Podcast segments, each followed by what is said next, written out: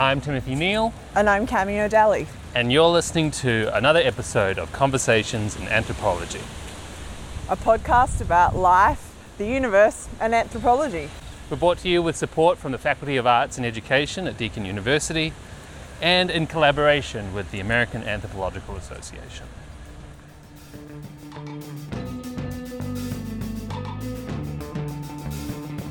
This month, we are thrilled to share a wonderful conversation between David and Professor of Anthropology at the University of California, Santa Cruz, the brilliant Anna Tsing. Over the course of the last twenty years, Anna has given the social sciences a whole host of tools for tackling global questions in situated ways, and vice versa.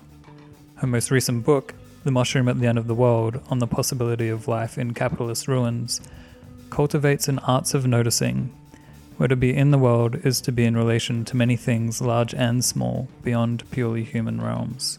It feels as though further introductions are both unnecessary and would inevitably fall short of giving justice to Anna's singular contribution to the discipline. So please, enjoy this conversation with Anna Tsing on working for things you believe in, the frictions between immersive and multi-sided research, how to tell terrible stories beautifully, and the promise of an anthropology of the Anthropocene.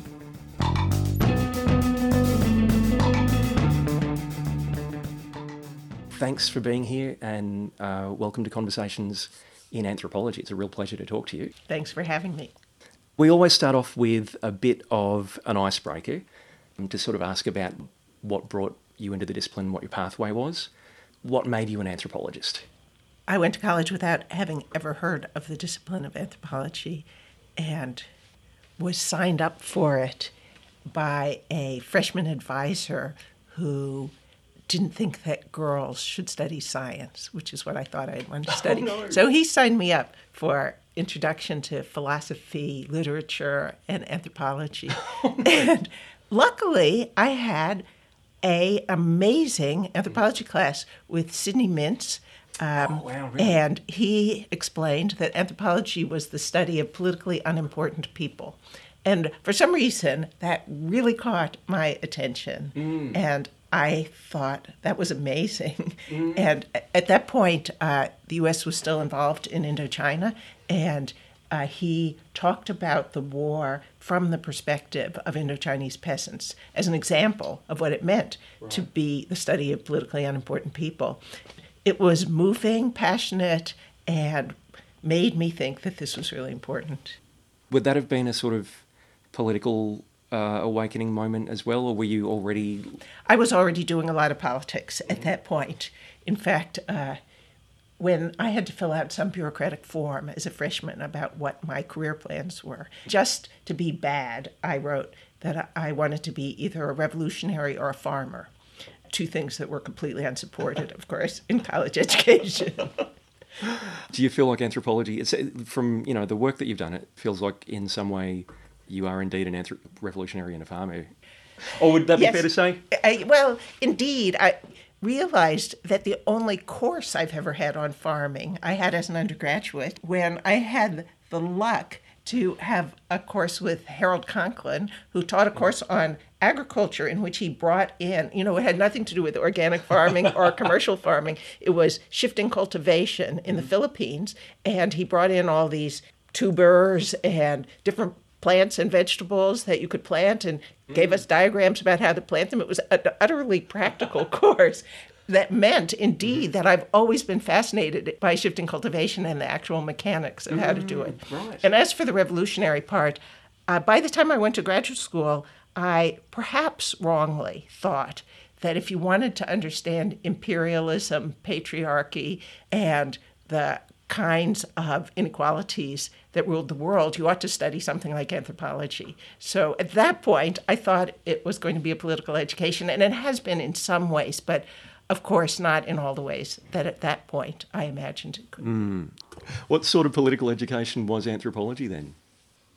I or, think, or wasn't it? Yes, I think, I remember when I read Eric Wolf's book, Europe and the People Without History, I thought, this is part of the education I came for, to understand how all these different places in the world were wrapped into the expansion of Europe, the invention of race and racism, the spread of capitalism and things like that. So that's what I was hoping for. And I'll admit, even though I had been to college, I did not come from a strong intellectual background in the humanities or social sciences. So when in my first year of graduate school, we had to read a lot of dead people who lived a very long time ago and seemed to me quite wrong in what mm. they were saying. I was extremely confused about why I was doing this and what the point was.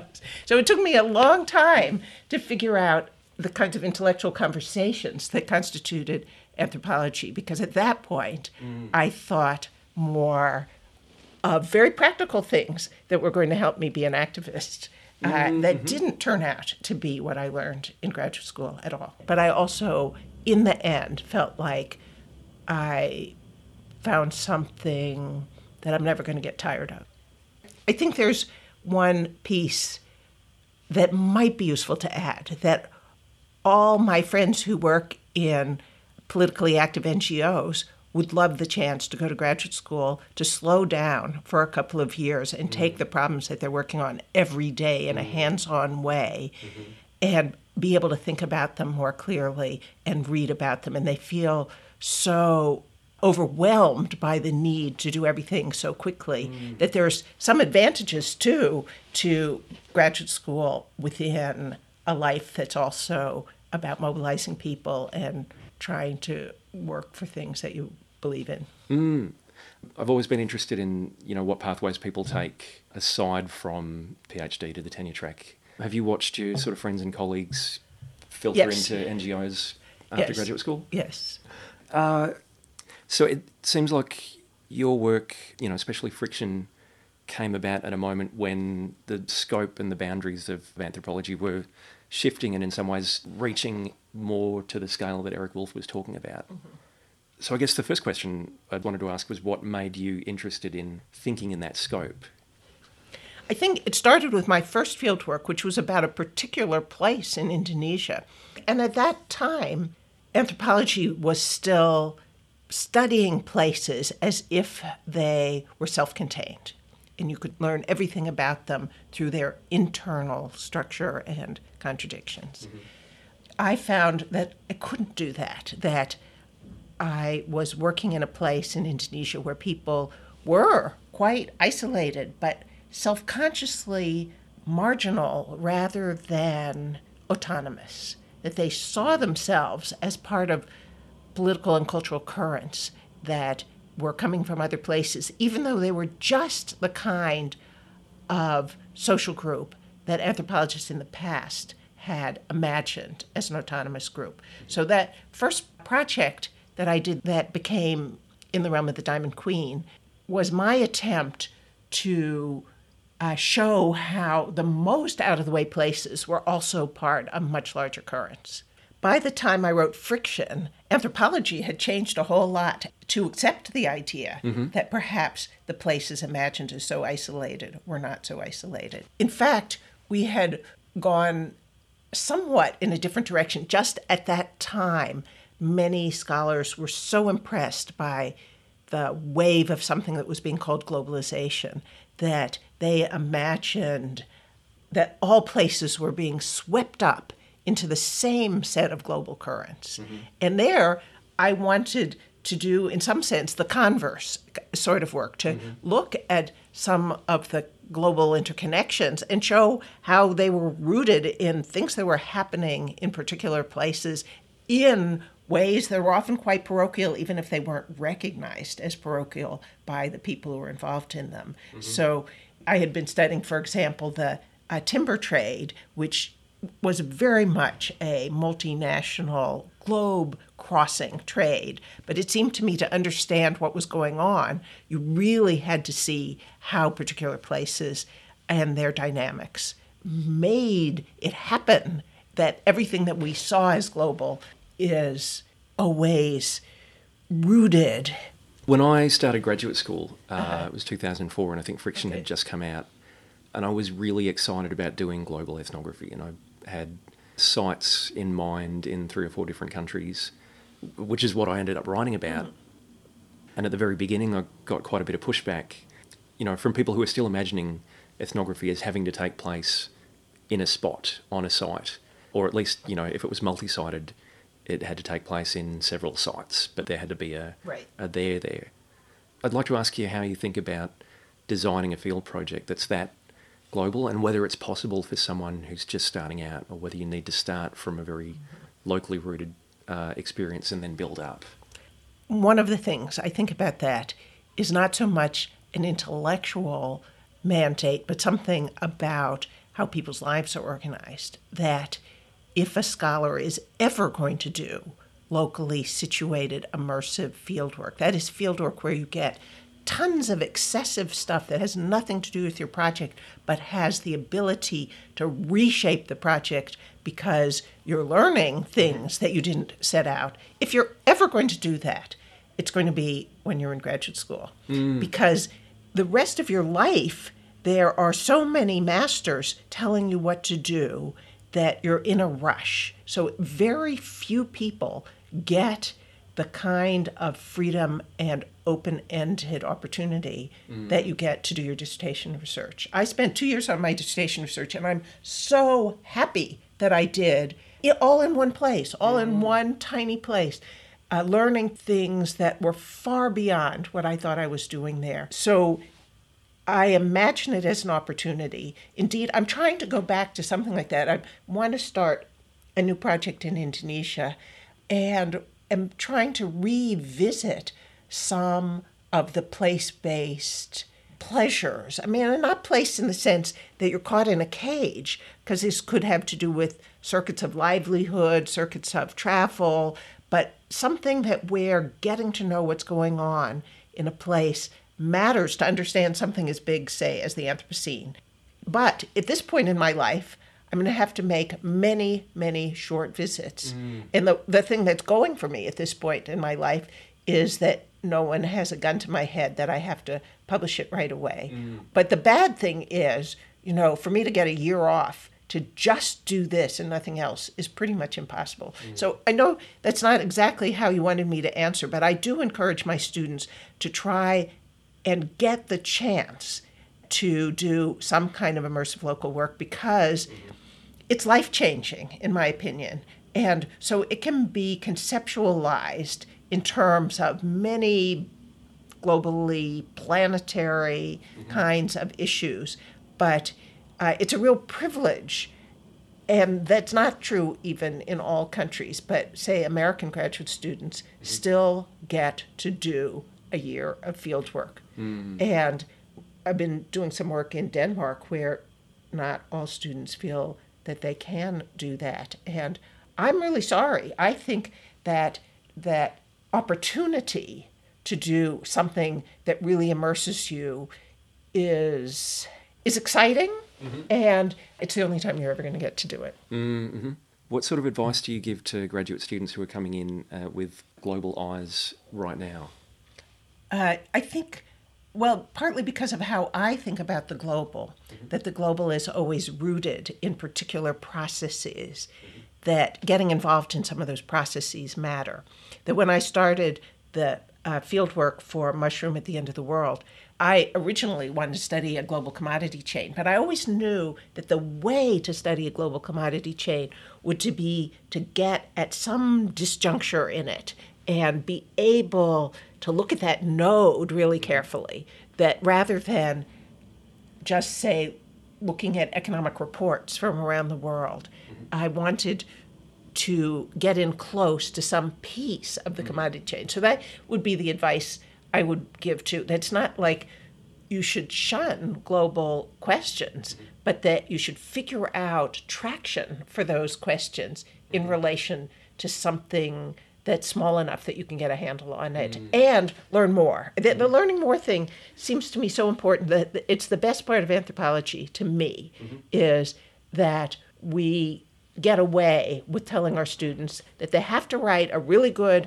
grant proposal or a research proposal, but then they're supposed to go out in the field and throw it away when they figure out that it's wrong. That's the best thing about our field. Mm. I know there, there's some fields right now that are trying to institute rules that you're not allowed in your doctoral research to do anything other than test the hypotheses that your committee, this Great. is not in anthropology, yeah, this yeah, is yeah. in other social sciences, mm. that the committee has approved a set of questions and you can't go outside of those questions.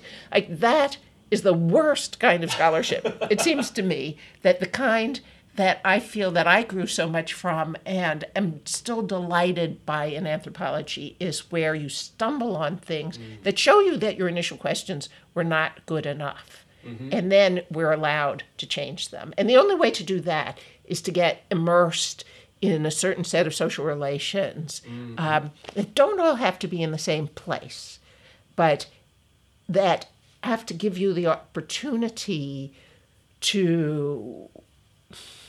Well, to figure out where your questions weren't good enough, that mm. part. And so I really don't like projects that go out to take, for example, a famous theory of something and show it in a particular mm. place.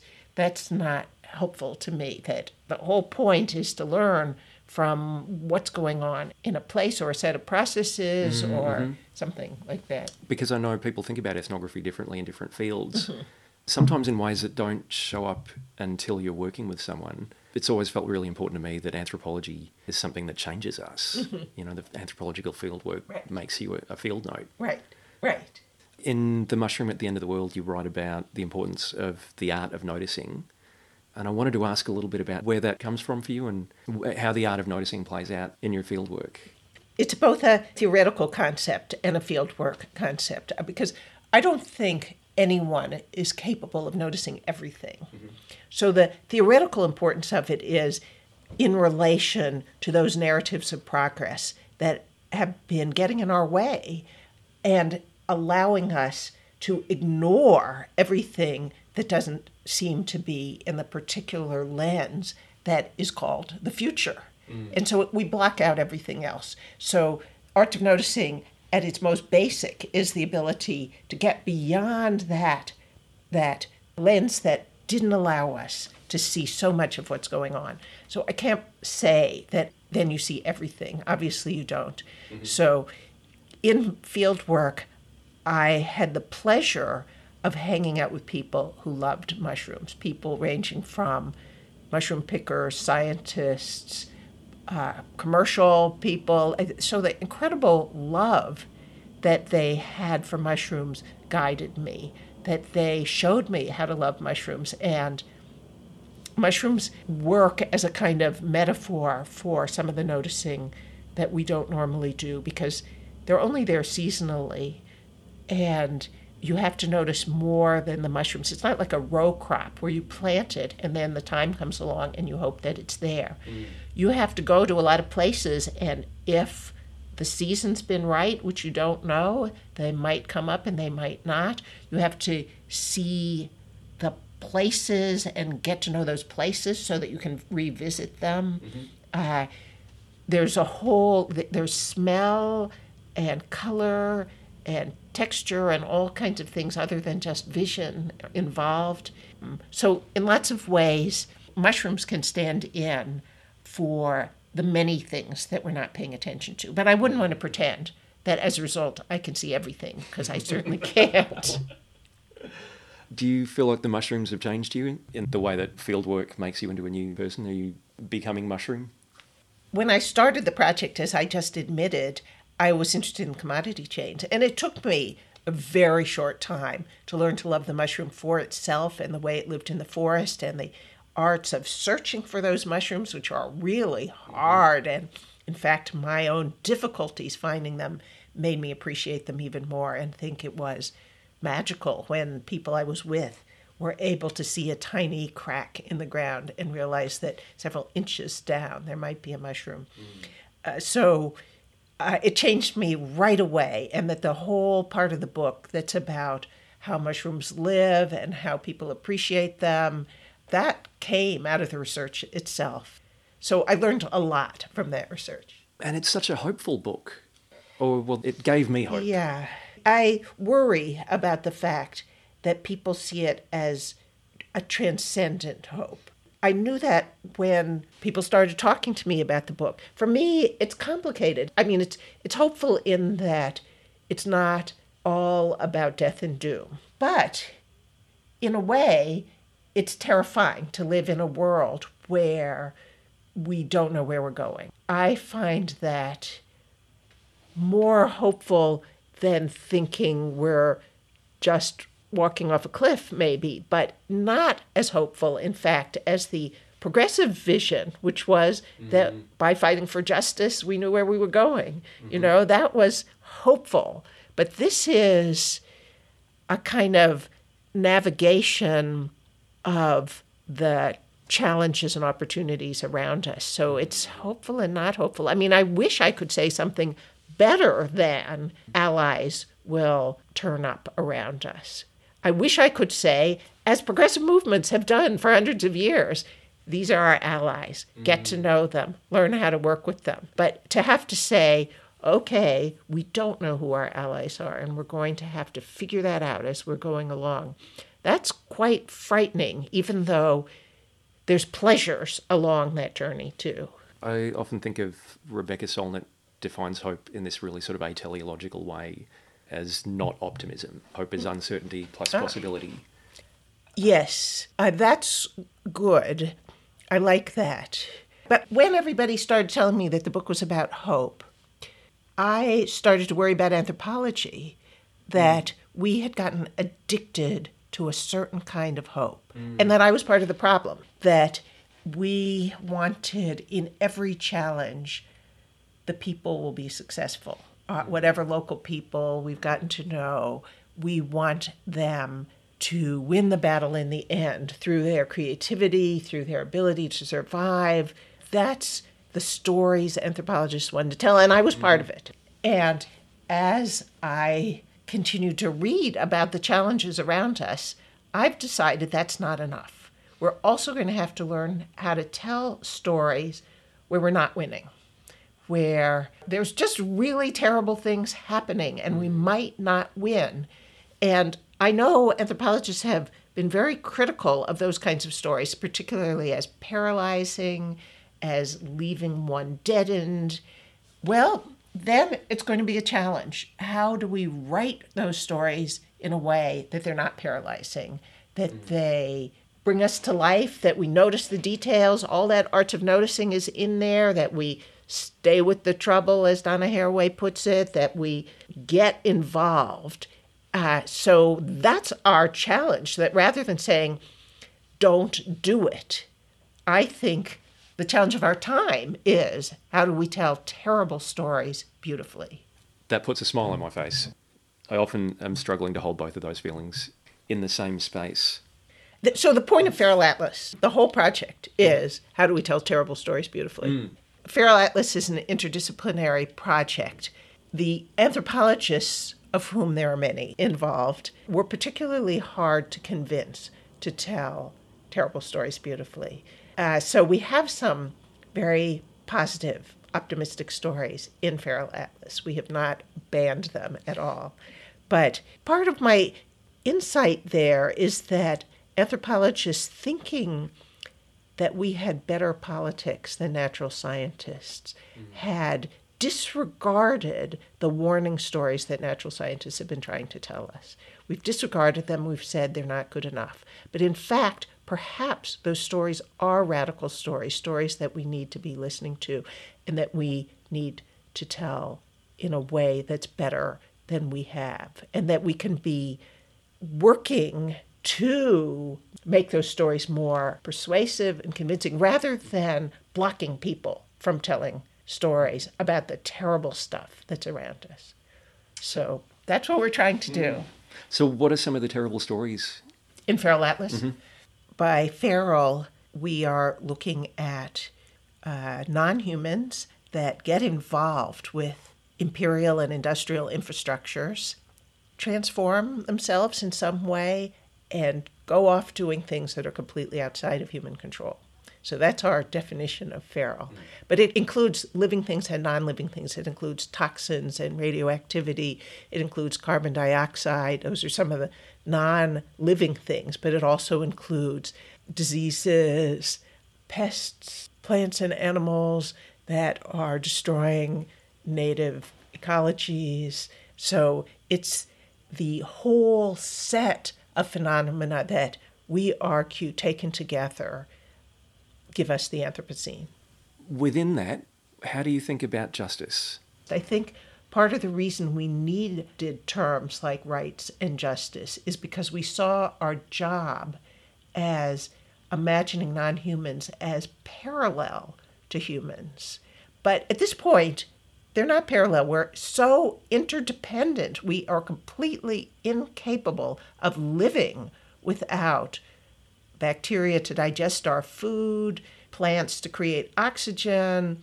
All of the living world around us is so intertwined with our lives that perhaps a framework for living together could be based on that interdependency rather than on parallels mm. in which animals and plants have to be seen as equivalents of humans. Where do you turn to think about multi-species entanglements that are not informed by justice or, or well, legal well, frameworks? Let me go back to justice first, because I do think if there's one incredibly urgent task, it's to bring the kinds of thinking about social justice and about the environment together that a year and a half ago now at the American Anthropological Association meetings in San Jose, almost every session I went to, someone jumped up and acted like it was common sense that it was impossible to do environmental work and social justice work together. And this was very frightening to me as a kind of flawed common sense. And so the work that needs to be done to make it really clear that these are kinds of work that need to be done together, that we can't do racial justice, for example, without paying attention to disease environments, toxins, all of the environmental justice questions that have been brought up for many years now, and vice versa, that we can't start talking about multi-species analysis without thinking about the forms of settler colonialism or of capitalist development in which multi-species worlds are so vulnerable. So it seems to me absolutely urgent to bring these kinds of thinking together, even though there's still a lot of work to do mm, about mm-hmm. just the best ways to do that. Got good friends working on the intersection between racial justice and animal justice, and they do use the terms justice around prison environments where, mm-hmm. you know, there are you know, animals who are being exploited and people who are being exploited in racialized ways, and writing about people who've been dehumanized in the same breath as writing about animals who are being exploited can be a really yes, difficult... Yes, no, really difficult. But mm-hmm. again, part of the problem is that parallel rather than the interdependence, because it seems to me that, you know, you can't talk about prison without talking about the question of diseases in prisons, for mm-hmm. example, or the lack of access to plants, which I think is very unhealthy for most people. I mean, even if we talked about food, this is a multi-species problem. So my instinct, at least, is to bring racial justice issues and multi-species issues, rather than seeing them as parallel layers, as common problems in which they can't be done without each other. I mean, I, I think one of the big debates in anthropology right now is whether we can talk about species in terms of invasion. And a lot of anthropologists think not. Well, I think all of the species of which I'm aware that have been called invasive are parts of projects of human conquest, that they're, the way that they become invasive is because they form a part of a human project of conquest. So I find the term invasive in those uh, ways completely useful, mm-hmm. that the grasses in California, for example, that have completely obliterated California native grasses in certain kinds of places were brought with the conquest of California. And that's just uh, one example. I mean, mm-hmm. and, in fact, an ongoing one in Latin America, where grasses are brought in for cattle and those have displaced tropical forests where indigenous people continue to live. And so you see that displacement of both human communities and plant and animal communities working together, mm-hmm. not as parallels, mm-hmm. but as part of the same project of conquest. Right. Let me yeah. say one thing, because in your questions you sent me, you were asking about an anthropology of the Anthropocene. And I think it could be a very exciting time for an anthropology of the Anthropocene, despite the fact that there's so much bad news that would have to be a part of it. Mm. That most prominently, studies of the Anthropocene have been based on planetary modeling of various sorts, like climate change modeling. What anthropologists can bring is an understanding of what's going on in particular places, and in relation to what we've been just talking about, the questions of imperialism, of capitalism, of racial injustice that are the characteristics of these places in which Anthropocene phenomena are occurring. Mm. That this is a job for anthropologists to describe that what I think of as patchy Anthropocene, that is one mm. created of ecological patches from brownfield toxin areas of industrial waste to plantations mm. of, uh, you know, coffee or whatever, uh, that are still very much part of our world. Mm. So this is a great job for us as anthropologists, in my opinion. It used to be that anthropologists saw their job as criticizing the concept of the Anthropocene, but I think now it's become a forum for interdisciplinary conversation, and that we should make use of that mm. to do some of the things that we're really good at, which are knowing about particular ways that social dynamics are working, and that we can do that to do better descriptions of the Anthropocene. I also was interested in the the interdisciplinary, or maybe it's even transdisciplinary, the kinds of conversations that this work comes out of for you, uh, and the sort of the milieu at U C Santa Cruz. Is there anything that you feel like saying about the way the, the interdisciplinary nature of those conversations has shaped your research? I think Santa Cruz has been a really fertile place for me to develop intellectually. And I'll just talk about the latest incarnation of what we have going, which is a colleague and I have started a small center for Southeast Asian coastal interactions. Mm. And we're trying to think about lively coasts, and mm. in the largest sense of the term, of coasts meaning things that could come from the highest mountains to the middle of the sea, but involve lively geologies in which humans and living things are as much a part of them as rocks and water. Mm. And next month, we're going to have a seminar, for example, on harmful algal blooms by an ocean scientist who's worked in the Philippines. And she is bringing with it a kind of legacy of Southeast Asian science as well as international science to understand this phenomenon, which is a something that happens when humans put too many nutrients into the water, and then all these uh, dinoflagellates start going crazy, mm. and it kills off a lot of fish. And only by working with ocean sciences and social sciences, perhaps, are we going to be able to understand phenomena like that. So I'm very excited by the work that we're doing. And we have some little research projects, too. One is called Marine Hitchhikers. A PhD student named Joe Klein is studying the coral trade that comes out of Indonesia. And biologist named Peter Funk is working with him on the sponges that ride along in the coral and only come out in aquaria, you know, often in the global north, but in other parts of the world.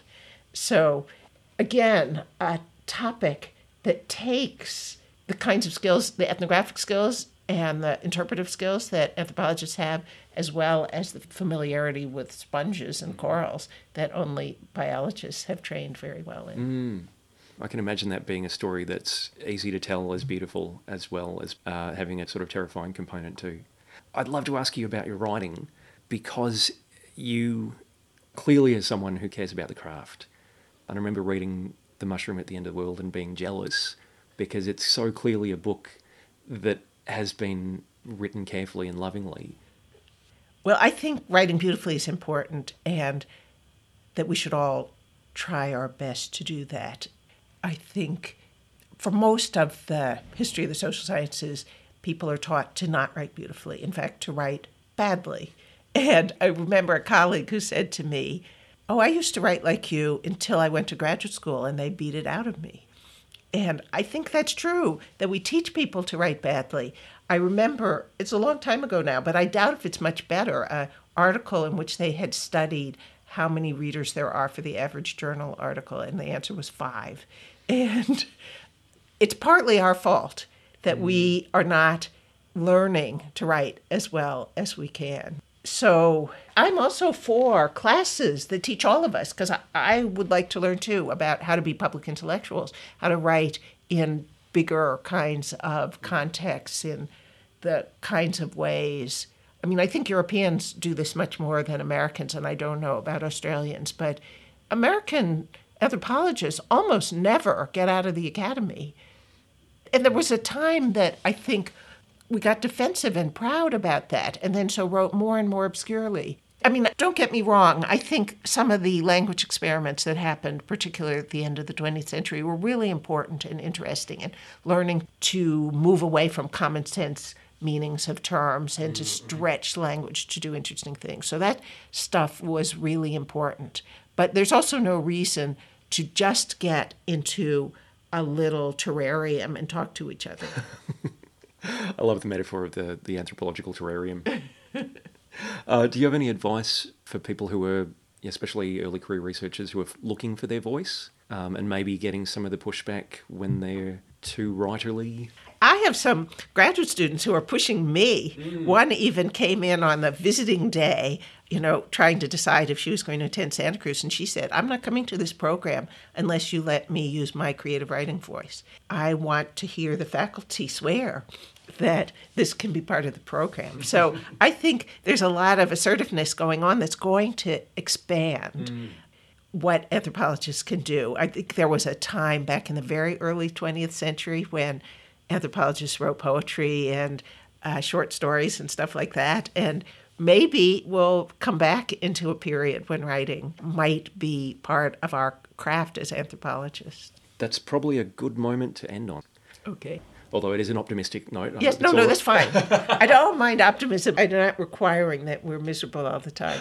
And even with Feral Atlas, it is my goal that, you know, there's part of it's like a game, mm-hmm. a treasure hunt, and I want people to have fun on Feral Atlas, even though the stories are pretty much doom and gloom stories. Mm. So I want people to enjoy them in the extent that it makes them want to learn more. It makes them want to follow up on these kinds of clues, to see things around them that they hadn't noticed before.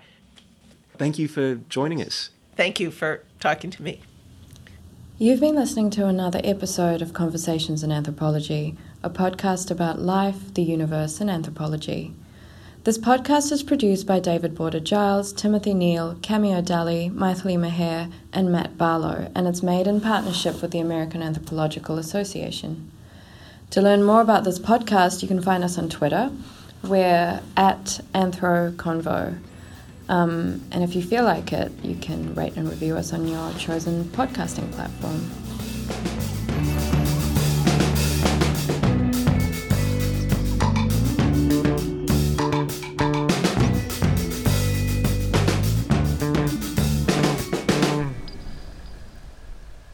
Kind of works.